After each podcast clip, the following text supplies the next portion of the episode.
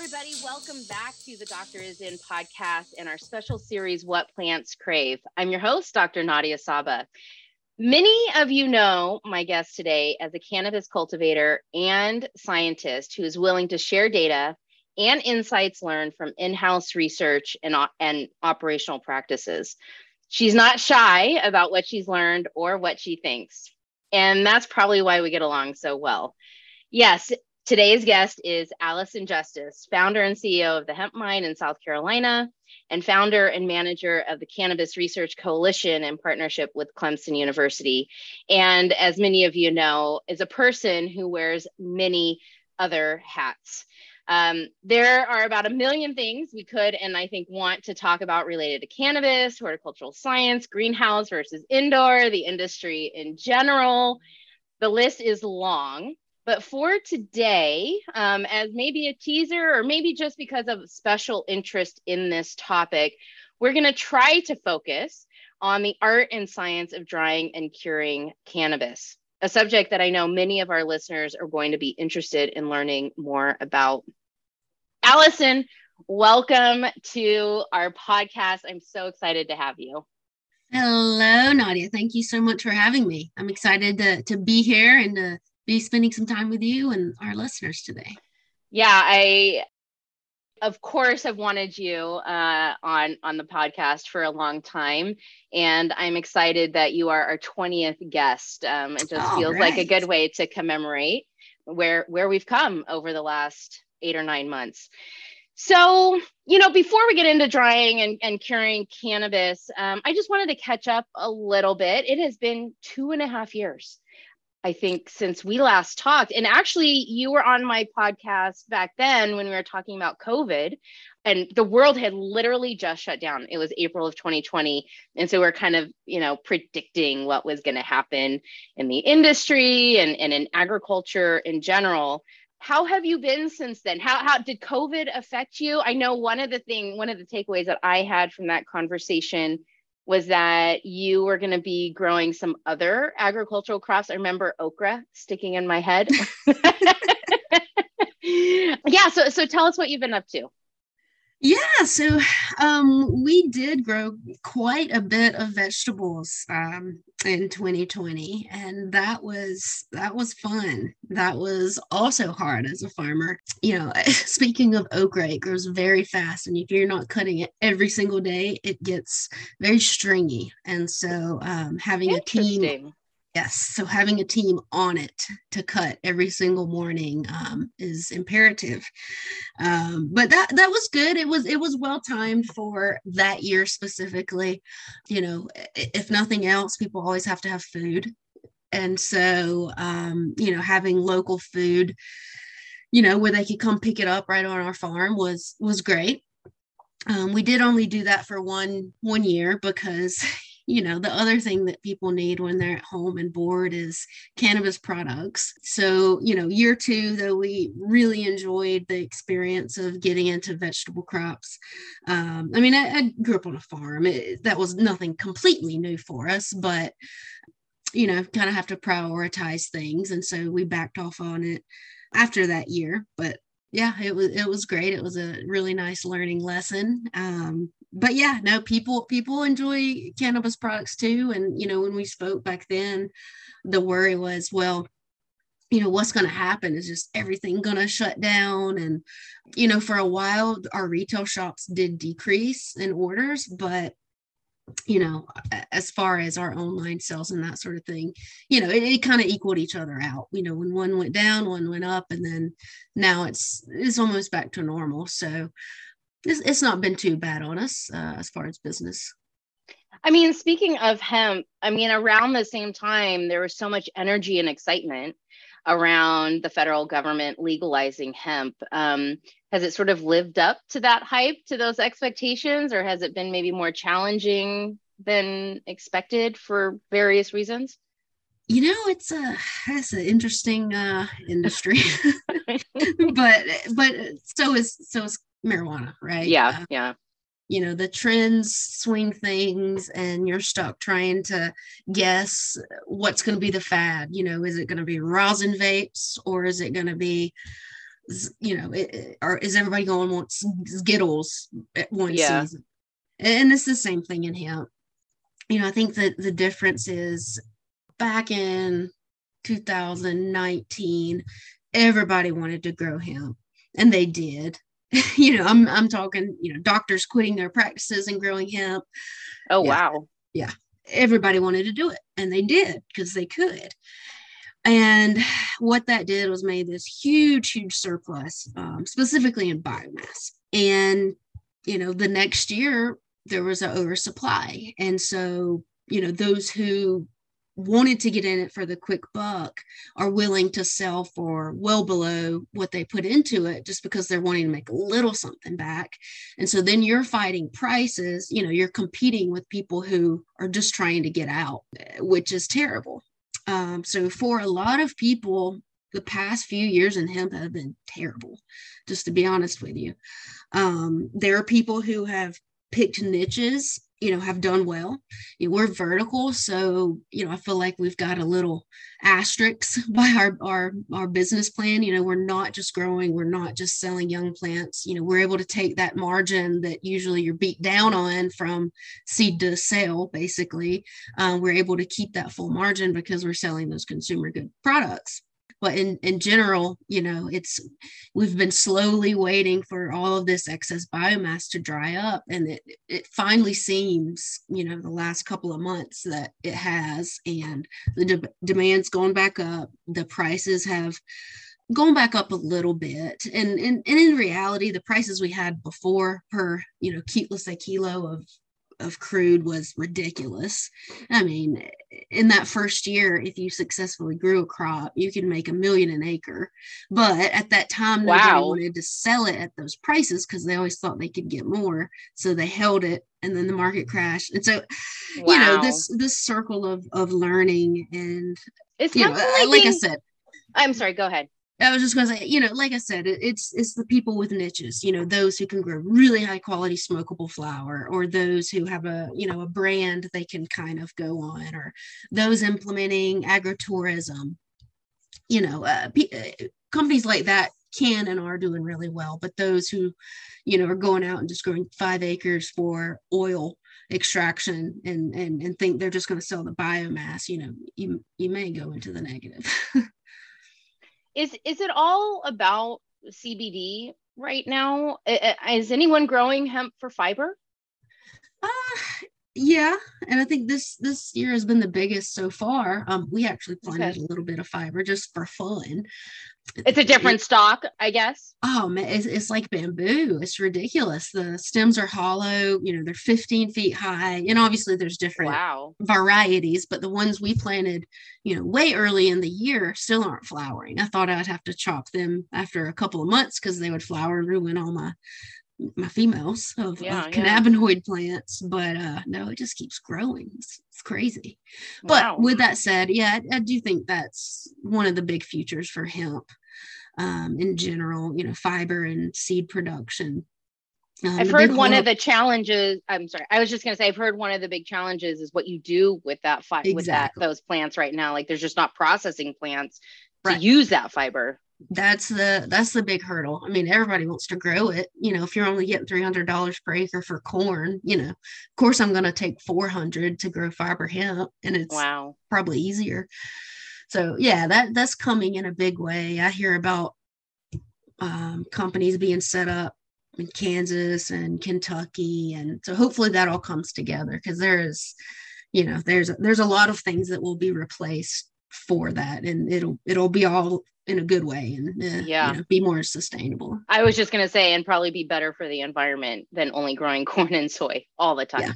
Yeah, yeah. yeah. um so finally i wanted to ask you about the cannabis research coalition that you started with clemson university. Um, you have been so busy. Um, tell us about what that and how that came about. Yeah so you know i got my phd under dr jim faust at clemson and in in in grad school, I was working with floriculture crops, like poinsettias, petunias, that sort of thing. Cool enough, all really relevant because there a lot of them that I focused on were short day plants, and then also there's a lot to it as far as post harvest. So you know, taking cuttings in Guatemala, cold chilling them, and then shipping them across the U.S. to be stuck. Right, all all kind of things that have have led me to, uh, I guess, really having a passion in post harvest production because I got to experience a lot of that with with cut flowers and with cutting, so clones. Hmm and it, it's kind of all come full circle because now Dr. Faust and his uh, plant physiology lab has, has shifted a lot of focus on to, to hemp, and it's all hemp grown for cannabinoid, truly for smokable flower. So it's you know 100% relevant to somebody growing, processing uh, marijuana for smokable flower. And so I guess my point of all that was when I was in grad school, we had something called the Floriculture Research Alliance. And it was farmers funding research at the university level to uh, one have a, a, group you can kind of rely on and talk with uh, people that are doing the same thing as you but then also funding for research that's farmer immediately practical you know not just research that other researchers like to read um, that you might read and forget about. It's it's research that you can immediately implement into your system and um, you know help with yields or efficiency, et cetera, et cetera. So in short, farmer farmer funded research, and that research is then shared with the group. Um, you know, we have monthly podcasts. Um, we'll have an annual meetup. You know, access to certain journals and things like that so this is this is where a lot of what we'll be talking about is coming from today you know I, have had a lot of these theories since you know 2016 when i got into this but and i've been able to put a few you know bullet point asterisks um, as far as data on it but commercial research is difficult.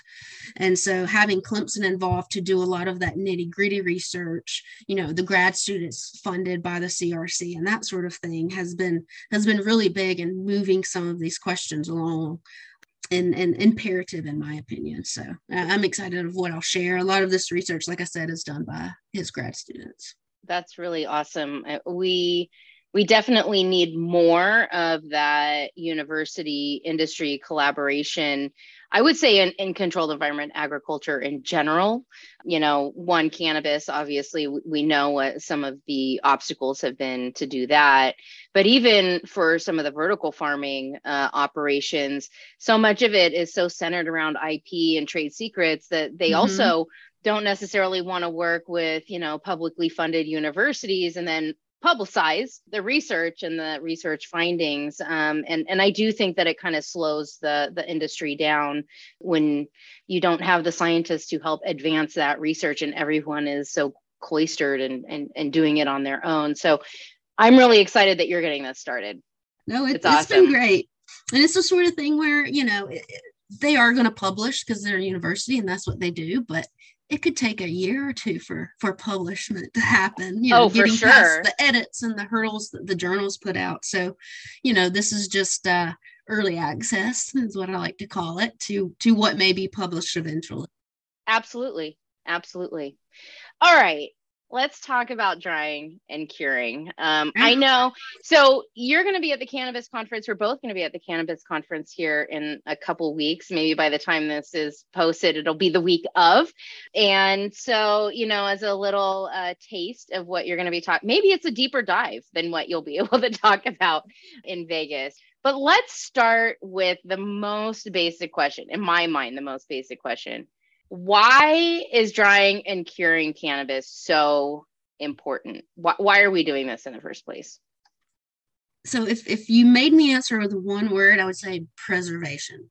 But okay. from there, obviously, we can expand a lot, right? I think if we're talking human health, which we probably should because it's a human product, you know, preservation would be basically just removing the water to be safe right? So, like raisins, jerky, whatever, you know, these products can be put into a state of uh, preservation to where they don't have to be put into the freezer or even a refrigerator.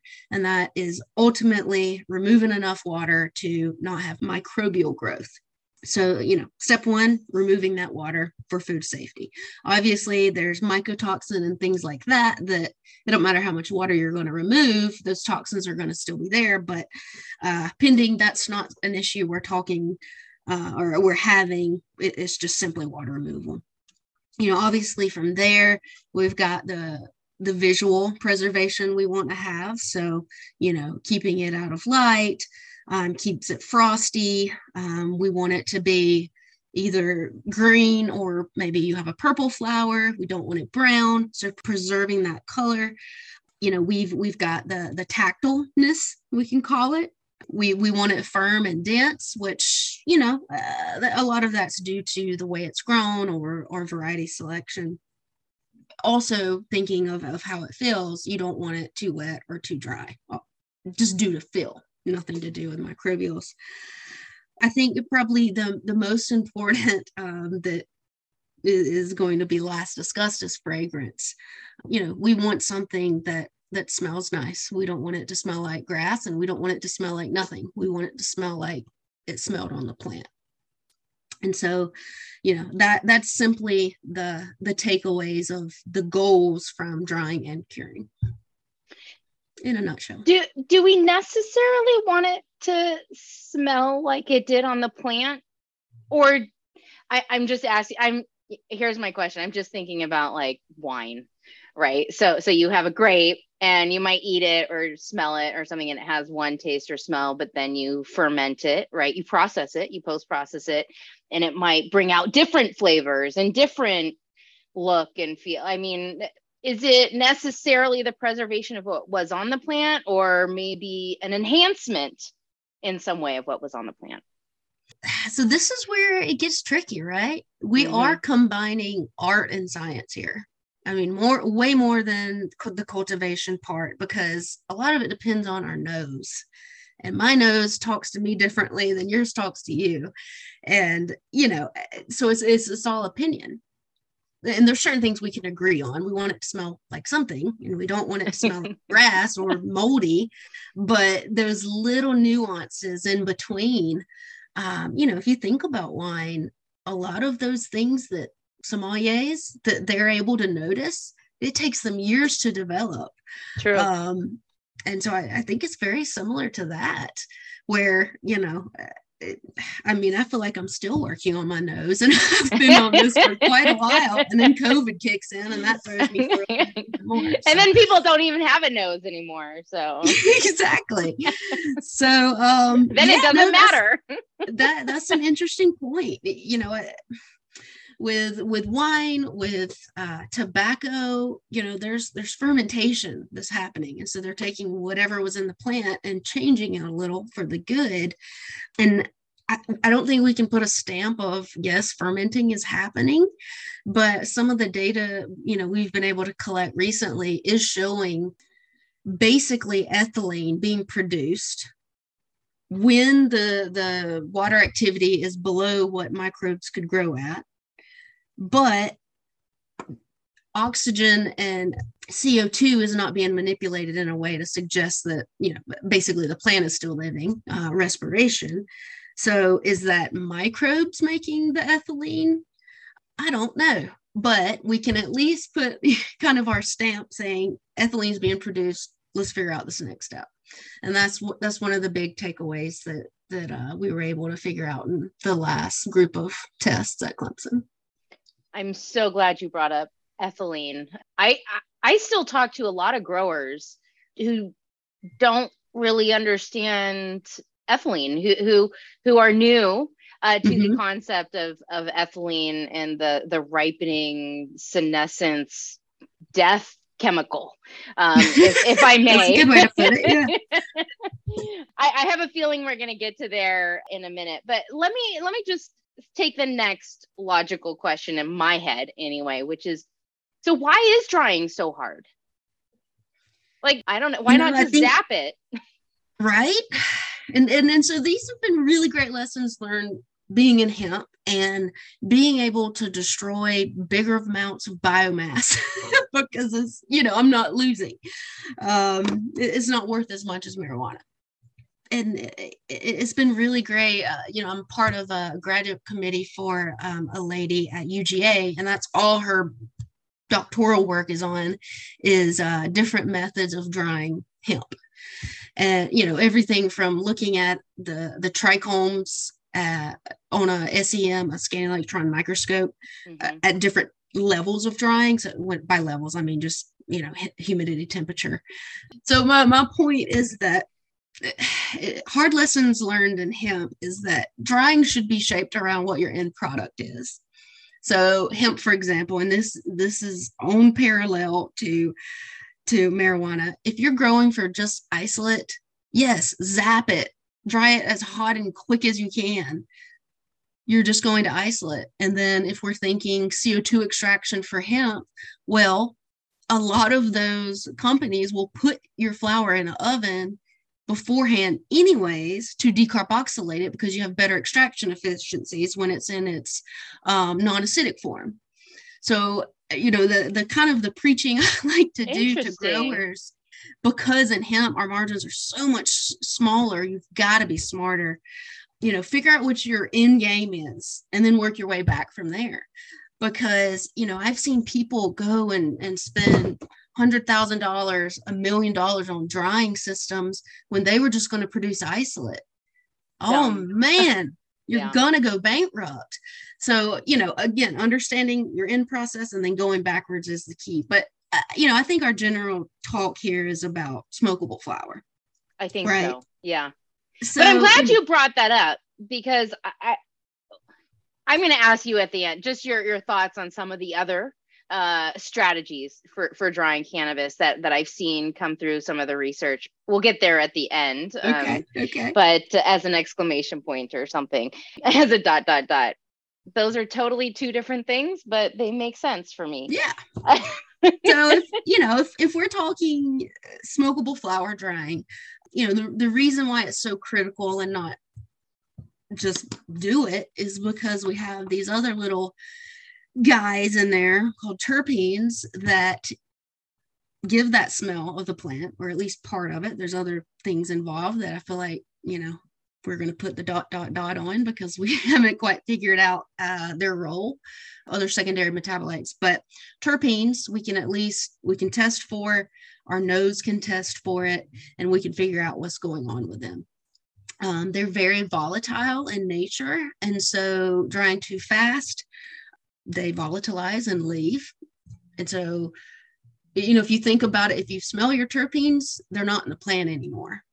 So in your in your drying room, um, or down the hallway from your drying room, you know, if they're in your nose, they're not in the plant. Okay, that is a mind blowing comment. because when I think about odors, right, and odor control, it's always the drying room that's the stinkiest. Mm-hmm. And what you just said is we don't want the drying room to be stinky. We don't want the air to be stinky because that's those terpenes volatilizing. Right. Right. And so we need your engineering mind to help us figure out how to keep that in the plant and not in our nose. And which right. terpenes do we care about? The ones that will volatilize mm. and are the ones mm. that we will eventually smell, whether it's in a jar or in a bag or do we care about those ones that stay in the flower because they're heavier but we will actually taste them when we smoke? And so it, it's it's been really wild watching you know as we do some of these studies the different types of terpenes, right? You've got your monos, you got your sesquiterpenes, all classified by their isoprene units. So how many how many? You are. I have no idea what you're talking about right now. All right. So, so in, in general terms, um, some are heavier than others, right? And so they're going to leave faster than others. Okay. Right. So you know, if you just want to think about it like like water vapor, some of the water vapor some's heavier than others so they leave faster than oh, others. okay. And so it's been super interesting to dry at different conditions and see how that ratio changes based off of temperature and humidity. Interesting. Really. interesting. So let's just say in the magical perfect world i know nobody does this but every grower wishes they could do this. You grew one cultivar at a time mm-hmm. theoretically then would you maybe want to dry cultivar a a little differently than cultivar b if you're trying to isolate specific terpenes differently from them? Or not necessarily? I'm going to say theoretically yes. But in in research we need to do that. But keep it simple you know yeah yeah. for, for growers out there i would not be trying to to shape this round variety i think maybe maybe eventually we'll get to that but I, I wouldn't go changing up things quite yet Okay. Okay. Okay. So you keep bringing up temperature and humidity, right? So you know I love that. but tell me what are the variables that are important? You know specifically i you have been talking for a long time since you started talking about drying about this idea of water activity. Kind of like me with vpd i feel like you are making inroads in the community and i'm hearing more and more people use the term water activity yes. as opposed to moisture content so congratulations. I'm going to give you a lot of credit for that um, if not all the credit tell me about what is water activity? How is it different than moisture content? And what are the the variables other than like these terpenes that you're just uh, describing that we're trying to manage and control? Yeah so if we're talking general water content and this this would be basically what I would say the majority of people are measuring their dryness with right now. You know, you think about the meters that have the two prongs that you shove into wood, they're meant for lumber and that sort of thing. They they work okay. They work okay for drying and curing. You can usually get them from 30 to $100 and they measure the total water in that plant material. Water activity, on the other hand, is the water that's available there for microbial growth. And so, you know, if we're talking about something that's meant for human consumption, you know, we want to know if we're putting this bud in a position where botrytis can continue to grow and, and take over that plant tissue. You know, whatever spore wise or mycelia wise is there to begin with, changing the water activity is not necessarily going to kill it, but it will at least stop it from growing. And so that is the end goal there. Um, because you know with other plant or with other foods um, we understand the water activity where most and it, and it'll vary between a you know bacteria and different types of fungus fungi. And, and so i think we're getting close to putting that exact number on cannabis but um it, it's definitely a model to go by and I, so, I, think we're getting close because it, it, depends on you know how are we talking about one gram? Are we talking about uh, you know a 50 gram bud? Because it'll it'll vary and it only takes a sample from the outside layer. I was just going to ask i mean the water activity uh, or even the moisture content for that matter i, I expect is going to vary from the center of the bud to the exterior surface of that bud. So are you looking for the center to be a certain water activity or the average of the whole bud to be a certain water activity? So it's interesting. If you have a shorter grow uh, drying time versus a longer one, uh, your water activity will be different. So let, let's say I dry really fast for three days and then I put it in a bucket. And then you pull it out and you check your water activity. Well, when you're in the drying room, the middle of that bud is not going to dry as fast as the outside. So, you know, think about a planet. The middle is wet and the outside is dry. Mm-hmm. But you mm-hmm. put it into a bucket with a bunch of other buds of, of similar, and you use water activity meter, you're going to keep measuring what's on the outside of that bud. And so okay. it's going to seem like it's getting wetter, but it's not because, because the water just, is migrating. Exactly. It's okay. just homogenization. So, you know, saying I want you to hit in a perfect world, you know, you wouldn't be using a water activity meter that's doing a, a calculation that's based off the outside of the bud. It would actually sit in there for, you know, hours on end to to be able to calculate what's on the inside. but that's not how they're made. So, you know, it, it depends if you're a if you're a short fast dryer or if you dry for a longer time. There's some variance there on what you want your set point to be for as far as water activity, but you know, again, it, it, it's guidelines, it's general because your buds are going to be different sizes, different densities. Yeah. All those variables are thrown at you, but we've got to start somewhere, right? Yeah. Of course. I mean, it just brings up like so many thoughts and questions.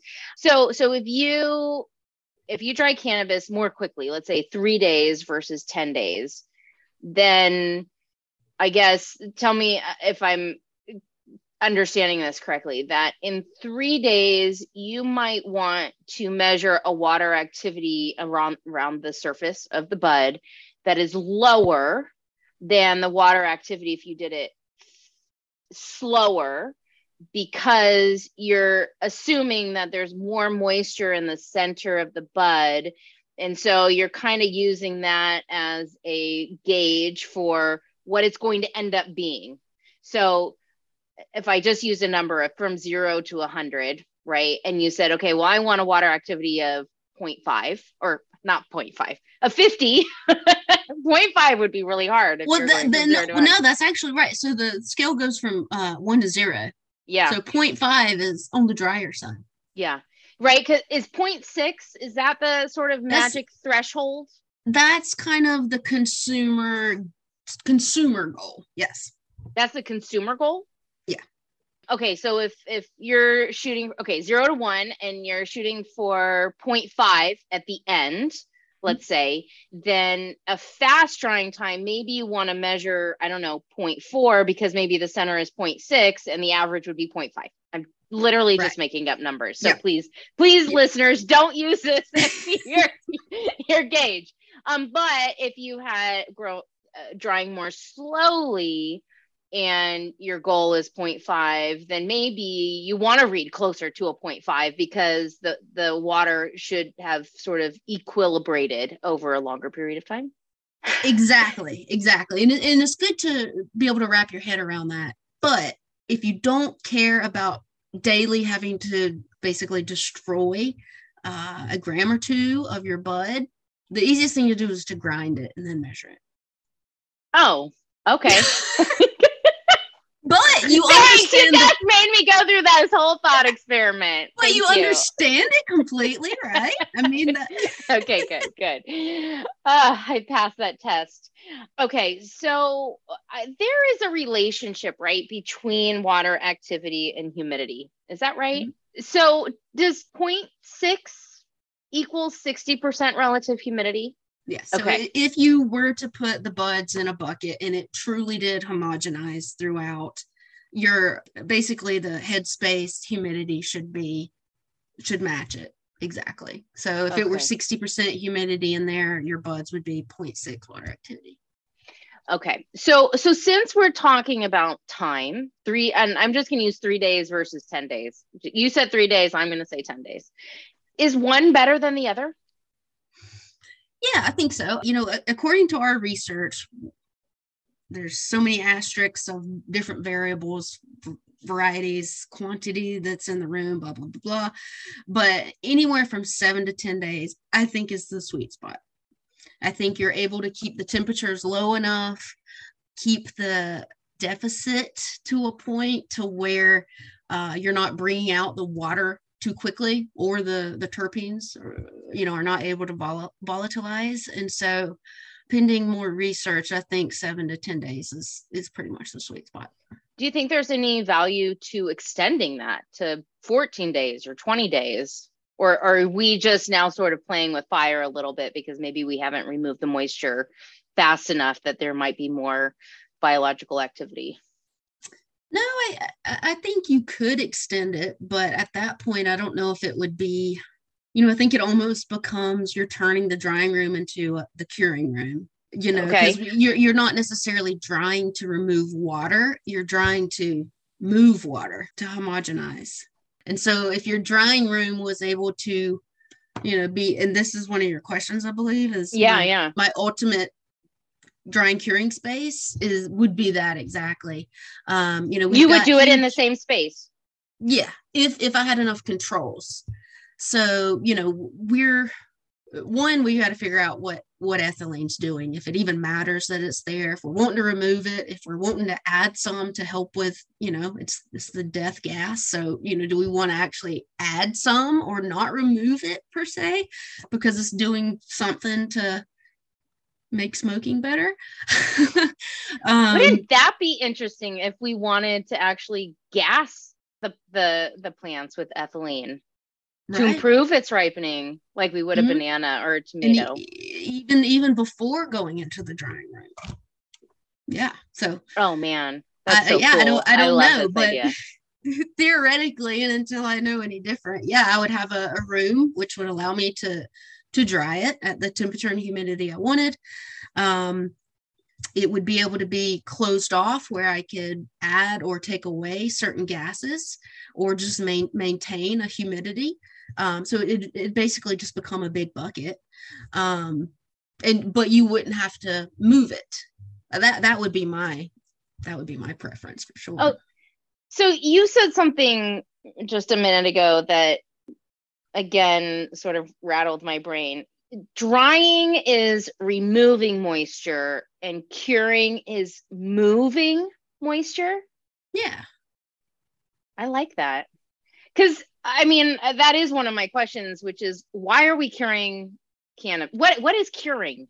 Is it is it is that what it is? Is it moving moisture from the center to the so it's like equilibrated?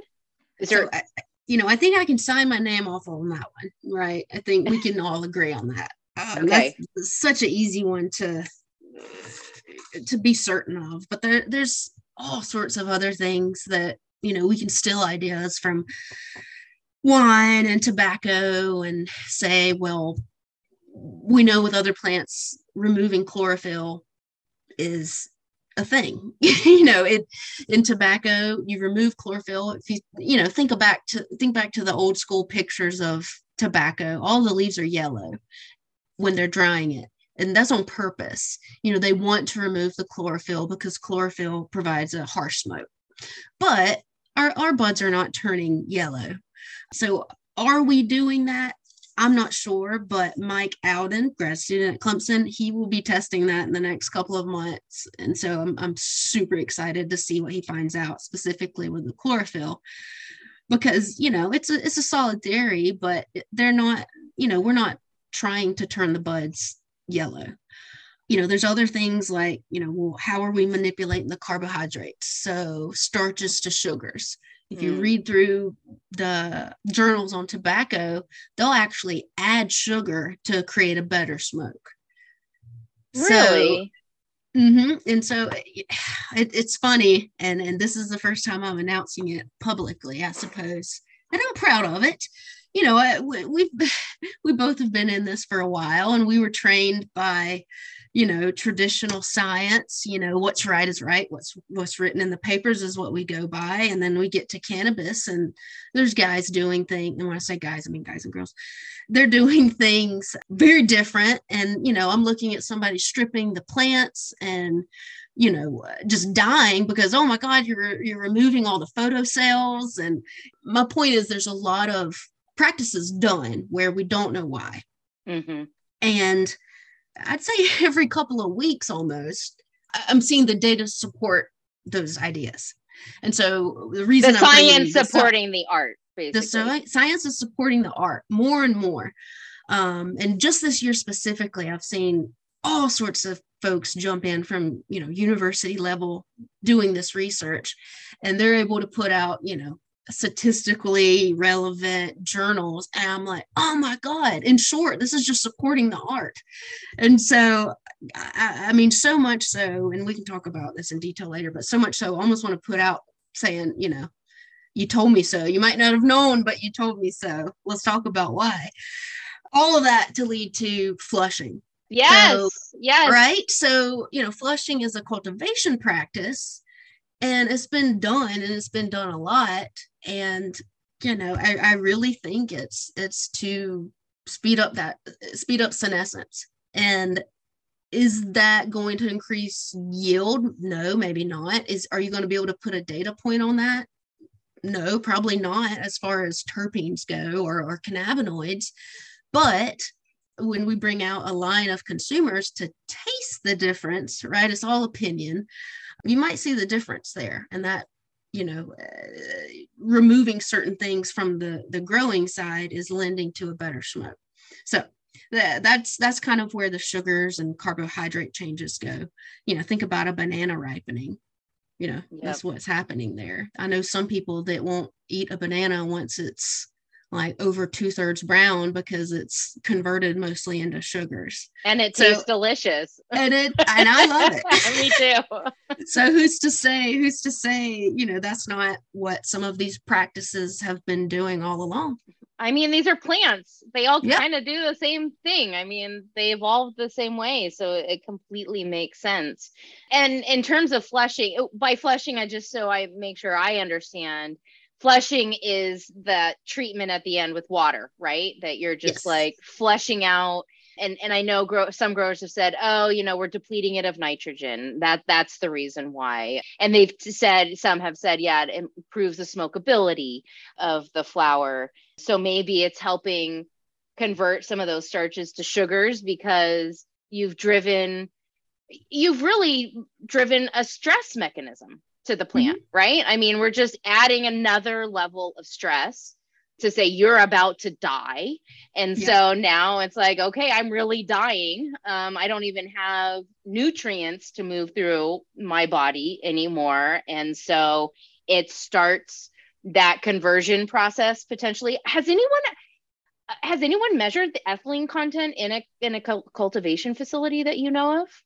Because wouldn't that be interesting to see that at that flushing period? Yeah, that would be interesting. I can't say that I can't say that we have, but we have measured ethylene in a sealed jar on a bud that was harvested but not dried. And it was getting up to 30 30 ppm. What's normal? So let's see. I think I think for fruit, if you're over like 0.1 ppm you start having like manipulation of certain things. It, it wow. would cause plants to curl or of course bananas would ripen things like that. So it's it's a lot basically. A hundred times more. Wow. Ethylene is so interesting. Okay so you sort of described a little bit about what your perfect room would be. Tell me about temperature and humidity. Obviously we get asked this question a lot. I hear such a range and variety of temperature and humidity combinations uh, that growers are looking for from beginning to end. Some want to hold it steady the whole time. Some want to start higher and go lower towards the end. What are your thoughts on that environmental management? You know, as long as long as within the first couple of days you're getting under 0.8 water activity, Oh, that's you know, it. That, yeah, the fir- first couple of days. Yeah. Okay. Um, because really, that's where microbials can explode. You know, is, is 0.8 and above, and after that, you know, you can you can go a little slower. But to be honest, and we're coming back at it again, you know, the 60 60, it, it, works. We found with 60 60, I wish I could pull up a graph right now, but I guess we can we can post it let's see. Yeah, that'd be what, awesome. Yeah, yeah we'll what, totally what we did that. was, you know, take moisture content one axis, axis, um, and then days and drying on the other, um, and then look at different temperatures, humidity, so different VPDs plotted throughout, and you know, the one that was best in this representation, you know, we thought was 59 Fahrenheit, 55 relative humidity and that was about 10 days drying. You know again it's, it's relative to the person but that also had the best nose. Um, so it seems it's fast enough to stop you know terrible microbial growth but slow enough to really hang on to those terpenes.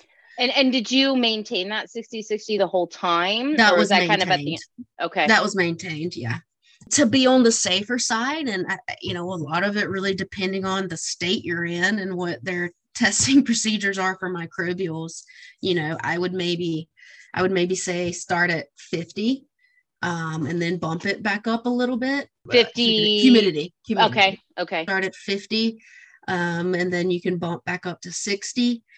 But yeah, But I you don't really want to go above 60%, right? Like that's that sort of threshold. If we're that- going for high, high, high quality marijuana, no, I wouldn't. You know, if we were Okay. talking about hemp, I would, I would not be as strict. I'd say. Um, Okay. But yeah, I, I would say, I would say that's the goal. Um, which that lends me to a question for you. okay. So, uh, Dr. Faust, based off of our nose perception and, you know, what I just told you, be, in short, the 60 60, that equates like a 0.8 VPD. yeah So, is it fair to create a chart for VPD for drying? And how do you think that would change drying by being within that same sector within the chart, just as we would in, in growing? Yeah, what's funny is I was going to ask you this sort of the same question. Is is it VPD that we should be looking at? Because you know, I plug 60 60 in and I get a VPD of uh, at least according to our calculator 0.71 uh, kilopascals. Um, so maybe 0.7 to 0.8 is is that sort of sweet spot. Um, and maybe we just say 0.75 for all intents and purposes. Yeah uh, maybe. I, i'm sort of curious about that. And and i think that's also what lends me to asking the question about temperature and humidity. You know you're talking a lot about humidity and 50% 60% but how does that relate to temperature? I mean could it be 100 degrees and 50% relative humidity? We know that that glass of air is a lot bigger at 100 degrees than it is at, at 60 degrees. So conceptually, I feel like that's wrong. Um, but if 0.6 water activity is 60% relative humidity, why not have a higher temperature? Is there something else at play? For instance, you know, the, the vaporization of those trichomes. Is it, you know, if VPD is driving the, the movement of moisture, is temperature driving something else? The ripening phase, right? The rate of ripening and ethylene production and trichome vaporization. I don't know. Yeah, I, I think this is where we get a chemist involved and you know start looking at the the vaporization of of the terpenes. Yeah. You know, um, because they're all going to be different and how. Yeah, it gets complicated. That's a that's a lot of variables It is. It because is. it's not you know we're not talking about stomates opening. This is this is physically losing water from you know where is it coming out of the most right. And terpenes and trichomes are more oil based, right? Or, or, Right. or- so God, I guess uh, oil and water, do they mix? I, I don't know like how much does oil move with water? I, I feel like they're almost potentially mutually exclusive, but I could be 100% wrong. I'm not a biochemist in any way. So, but the other, but one variable that's not at play with drying and curing is light mm-hmm. right? And and and photosynthesis and and and co2 well you tell me about co2 i shouldn't go there. But I, when i just think about the photosynthesis curves right and finding that that optimization point between light and carbon dioxide and usually it's temperature though i'm suspicious it's really vpd that we're after or it's vpd and temperature because temperature helps drive right that metabolism and the rate of photosynthesis but don't forget about vpd and transpiration or else you're not moving nutrients through the plant. Right. So when i think about drying it's there's different variables at play. Well, I think we can all agree uh, we don't want light in there. We can agree on that? Yeah. Okay why why not because it turns the flower brown. oh really It does. Any light source I mean, if you're They put you on the spot tricky. we don't want to dry in a greenhouse that has no sort of shade. I've done this with hemp, and Oh, really? the, the the UV turns it brown, um, even at really cold temperatures. Yeah. Interesting. Well, I'm I'm up for the experiment. I'm up for collaborating with you guys to try to figure that question out. I I don't know the answer. And I guess you don't either, not yet. So that 24 to 48 hours, you mentioned we're trying to get the water activity down to 0.8. I hear a lot of growers who say that they want to remove 50%, a lot of usually 50% is the number um, of the moisture from the buds within the first 24 to 48 hours. And then after that, it's kind of a slow burn. Would you agree with that practice? Does well, it have to get that low? 50% of the water. Mm-hmm. Are we saying that the plant for rough numbers is 70% water? Right. Yeah. And so are you saying that they want to get it down to 35%? that it, that is a very 30? nuanced question and a fair question. I would say that what they're thinking in their head is that they have a thousand pounds of wet product, and after 24 to 48 hours, if they weighed it all again, it would be 500 pounds. So not not quite from 70 to 35 percent. I think in, in general, that's a that's a fair conclusion. Yeah. Okay. And then after that, it's just however long it takes to dry it down to your target water activity or moisture content, I guess, in the next seven to 10 days. Well, I guess seven days at that point. Is, there a correlation between water activity and moisture content? Like, can you take a moisture content measurement and make some a guesstimate? Yeah, yeah, we we've been able to graph that out. Um, okay, but it, it's going to vary a little bit with variety. Sure. Basically, because okay. of density and the the pieces that come with that. Yeah. Okay. The, the other question that I always have in my mind too, when I ask that question about the 50% moisture content is, are you only drying the buds? Like, did you wet trim? Uh, right. And you're only, and you have buds on like baking racks, or is this like the whole plant? Right. And you have mm-hmm. like the mm-hmm. entire branch like hanging from a rack. So when they say 50%, you know, to me, those aren't equal. They're, uh, but maybe they are. Yeah, that, that that makes it even more tricky. Um, you know, what I always tell people is if if they have a drying room where they struggle to get the water out, well, th- there's a few things you can do. One is cut off water a little earlier, you know, last couple of days mm. of growing. But two is the more leaves or stems you can remove, that's all physically removing water where your system doesn't True. have work to do it. So yeah, there, there'll definitely be a difference. I'm not sure if I've heard of anybody doing this. Uh, basically, what I'm getting at is understanding if the stem's still on, which loses moisture first, the stem mm. or the bud. I can definitely conclude that the leaves dry first because it's, it's, you know you they're can, flat you, and flimsy. Exactly, they are not very dense. Yeah, and then you know we go back to drying is removing water, but I, am I'm, I'm sure there's an, an, affinity for one to lose it 1st mm-hmm. That that would be an easy one to kind of quantify. So I'm going to hmm. make a note of that. Awesome! Yay. you know what? You can't figure out the answers if you don't have the questions first, right? That is so true. That's why I love the CRC is because all these questions like, oh yeah, I didn't I didn't think about that, but let's figure it out. and you talk to a grad student who has no experience with hemp or cannabis and coming in with totally new questions and ideas right yeah right you're like different, oh wow perspectives mm-hmm, exactly. exactly. so what is your preference i mean if if you uh, baking racks hanging drying racks something else i mean do, does it matter so much uh, you know, coming from my perspective, I think about airflow a lot. I, I, I feel like I don't want to blow too much air at the plant because it would dry it out too quickly but maybe that's your goal but like you know you still want to have a generally well mixed room right like you would mm-hmm. in a cultivation space and I'll just tell you my thought. Baking racks are way harder to move air through than hanging racks. But but what are your thoughts? Yeah, I, I, agree with that. I agree with that completely.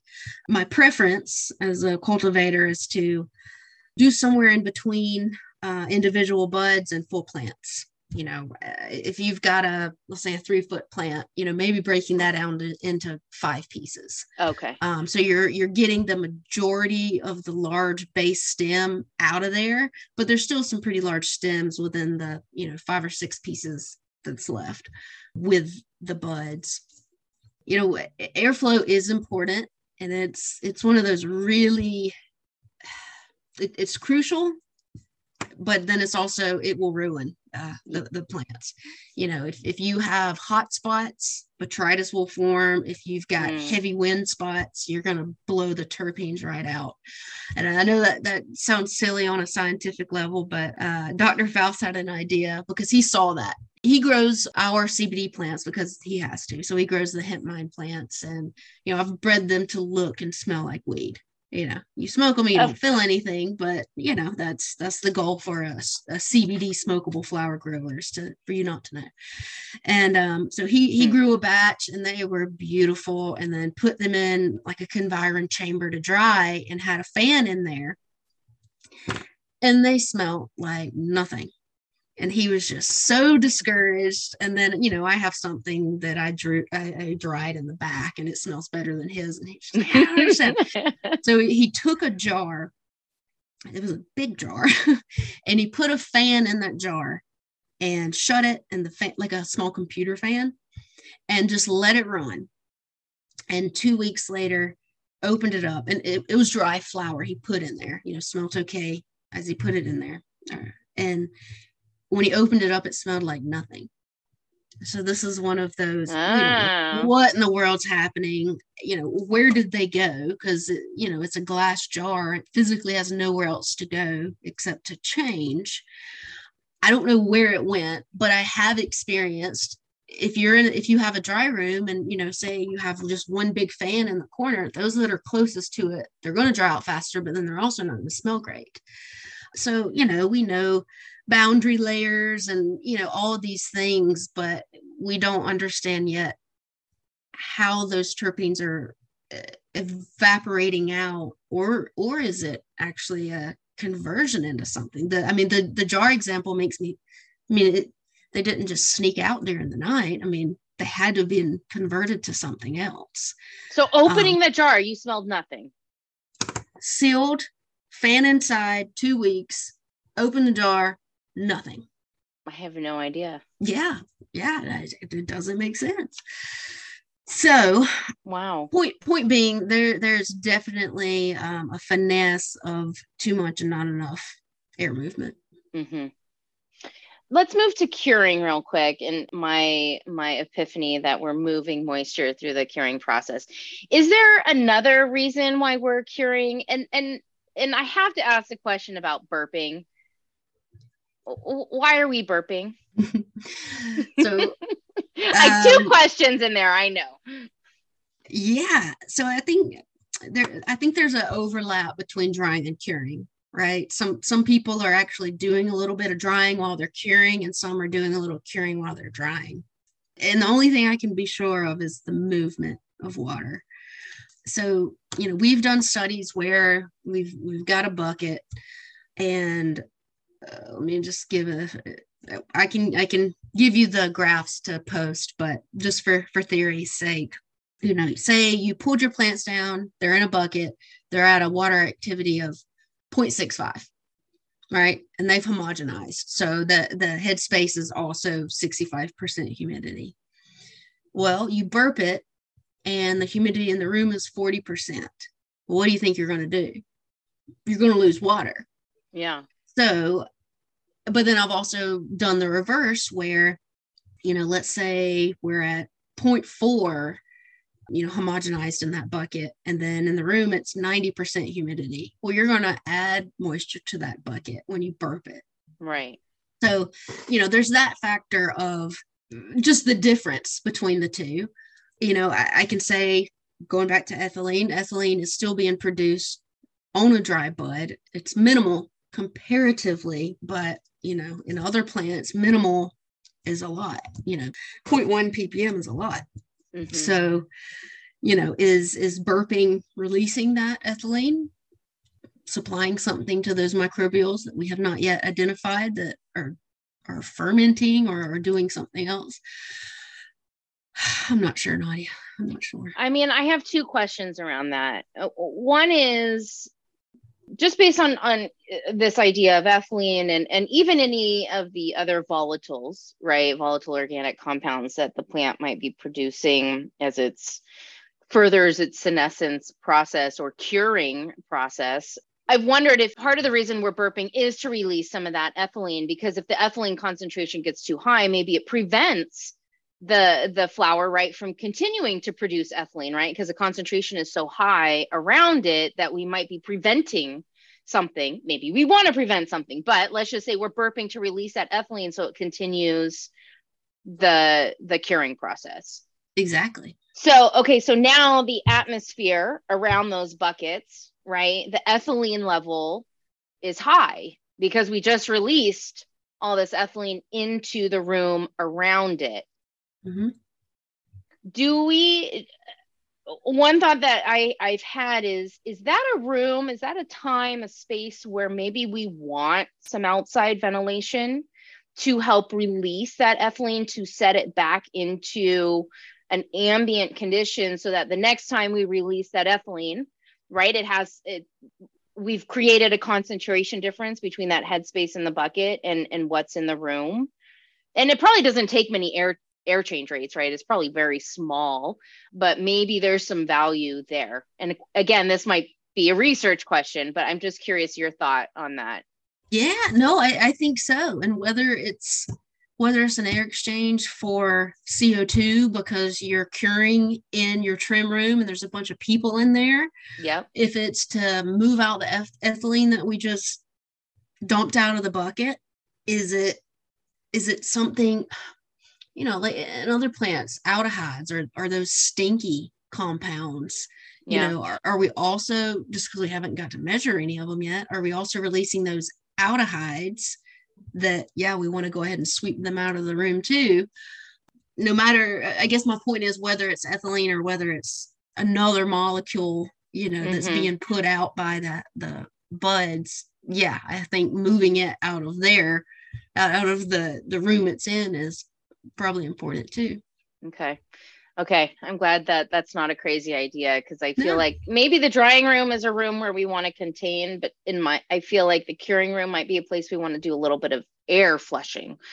And and the other thought that came to my mind as you were describing, you know, if the headspace is 60%, but the the room is 90% or vice versa, the room is 40% and the headspace is 60% how important is it to control the the humidity and the environment around those buckets? Are those buckets sort of self-contained when it comes to the environment? Should we have them insulated so that it doesn't matter what the temperature is around them? Though i guess then when we burp it if it's 110 degrees in the room they might feel it then. But um does it do do you care if the water migrates into the headspace or out of the headspace or should they be sort of the same target humidity so, no, I think they should be the same target because if you're burping, it's going to go one way or the other. Basically, when you're burping, it's doing the same thing as putting a Boveda pack in your bucket, right? If it's too mm. high, if it's too high moisture, uh, humidity in there, it's going to bring it down, and then vice versa. And so that's the same thing what's happening when you're burping. So, in reality, if let's say you you know your customer prefers um, a, a, water activity of 0.65 they like it a little more moist right? With 0.6 being on kind of the other end. Some people will go down to 0.55 if they're in a state where there's crazy microbial regulations. Mm. um, but yeah in theory if you're gonna burp and you're using um, buckets that are not completely air gas tight like the five gallon buckets they're not you would want to match it because then you burp and you don't lose and you don't gain. You're just moving gases. You're not moving humidity. Yeah. So so if you want a water activity of, of 0.65, then ideally we, the HVAC design engineer, should be trying shooting for targeting a room humidity of 65%. Yes. Okay. Mm-hmm. Perfect. Um, and does the temperature matter in the curing process? You know, I think the the colder you can get it, the better. I mean, okay. obviously you've got to be economical right with that, but yeah, if you can keep it in the 60s, Sure. I, I, I feel like that is a point in the curing process where you, you mentioned we'll come for a full circle here about preservation. When I think about other foods and preserving foods, their shelf life, we usually chill them. We hold we want to sort of hold them in stasis. And so right. we have a cooler environment so that they don't continue ripening and producing that ethylene. Hmm. I love food. I love agriculture. you know, the the other thing we haven't talked about, and you know, data coming, but other things that they'll put in jerky and basically to to lengthen how long they'll stay good is by mm-hmm. putting inert gases in the packaging oh. to, to, to oh. reduce um, oxidation. Yeah. And so, interestingly enough, a lot of people have been doing that in the hemp industry. And I'm here to tell you it works. it really works. it it uh it, it whether it's just keeping those terpenes from degrading into something else, oxidizing, well, I guess that would be the reason. Um, hmm. it, it works. And so, in my dream curing area, you know, I would, once I got to the level I want, which I don't know what that level is yet because we're still doing research, you know, that's what we would do is inject it with gas nobody could walk into that room but just to just another method to put it into stasis yeah you know, cool and no oxygen yeah what inert gas? Uh, the, so I have um, one in mind, but I'm not sure it's the right one. So I want to uh, ask you nitrogen or argon? Okay. I was thinking argon too. Okay. Okay. That wasn't far fetched. Uh, and nitrogen, uh, which makes sense when I think I love that you like post harvest. That's actually one of, if, if I wasn't doing controlled environment agriculture production, I'd probably be doing controlled environment agriculture post harvest. It's it's fascinating. It's so it interesting is. what they do. And being in California, there's obviously a lot of post harvest uh, processing right. here. But I think about CE rooms, controlled environment rooms, where after they've, you know, harvested the peaches and they put it in this big, like concrete bunker, you know, type of room, and they're just stacked in there and they fill it with nitrogen. Mm-hmm. Stop. right and and then the temperature is like 40 degrees stop right mm-hmm. like we're literally telling them to stop what they were doing yep. until we put them on the truck and then we gas them with co2 so they turn orange because they were probably slightly green when they were picked and hard and cold and you know cranky probably and then we like load them up in the truck and flush them with with ethylene so that they'll ripen and raise the temperature so that by the time they get to the grocery store shelf, they're a color that aesthetically look right, but probably tastes like crap because they didn't have the start switching to sugar during the actual on the tree process. On the tree process, on the tree growing, whatever. Everybody knows what I'm saying. So yeah, it makes so much sense to to be applying these same farming practices that we've been doing for decades to the cannabis industry and it makes me wonder like if, if the hemp growers are doing that you know are, they're probably coming from traditional agriculture and applying traditional agriculture practices to mm-hmm. another agricultural crop. Yeah and for the most part most varieties have less terpenes to start with so you're trying to preserve what little's there. Yeah. Yeah. Yeah. Hmm. cool I don't know. Eh, do you have any final advice for growers who are trying to improve their drying and curing uh, practices other than what we've talked about here? I mean, do you have like a, I don't know, bullet list like do this, don't do that, and maybe that's something we can also share. And I'm sure you you, you will speak to. Yeah, well, we'll definitely share some things. But it, you know, it's funny when one of the the things you said we would discuss is kind of alternative drying methods. Mm-hmm. Um, oh yeah, I didn't even get to that. Yeah, and so yeah, no, I, I find pretty high value in this. States are going buck wild with the amount of acreage they're allowing marijuana producers to grow. So Michigan, for example, Oklahoma, just you know, 10 acres for one farm, and there's hundreds. You know, wow. this year nobody's ever going to be able to smoke that much. So um, you know, I work with some of these farmers and I ask, well, how are you going to dry all that? You know, are you doing a stagger harvest where you only have to have half the size of the drying room? You know, are you going to freeze some up? You know, like what, what's your plan? And I've had multiple say, well, we don't know yet. And I'm thinking, oh my God, whether you're having to go out and buy, you know, $50 million worth, worth of HVAC because you're going to dry it all for smokable flower, or if you're going to do something creative with you know freeze drying sort of process it's all going to take time to figure out.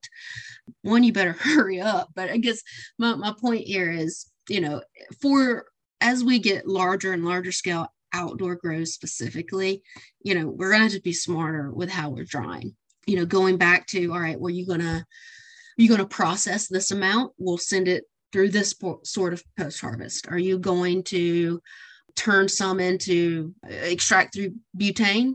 Okay, we'll freeze it. Well, if you think just in general terms, I'm going to freeze 100 pounds at a time in a in a conventional freezer, well, the inside of the inside of that batch is going to rot because oh your freezer God. can't keep up with it. So, implementing again, just stealing from other industries, thought processes.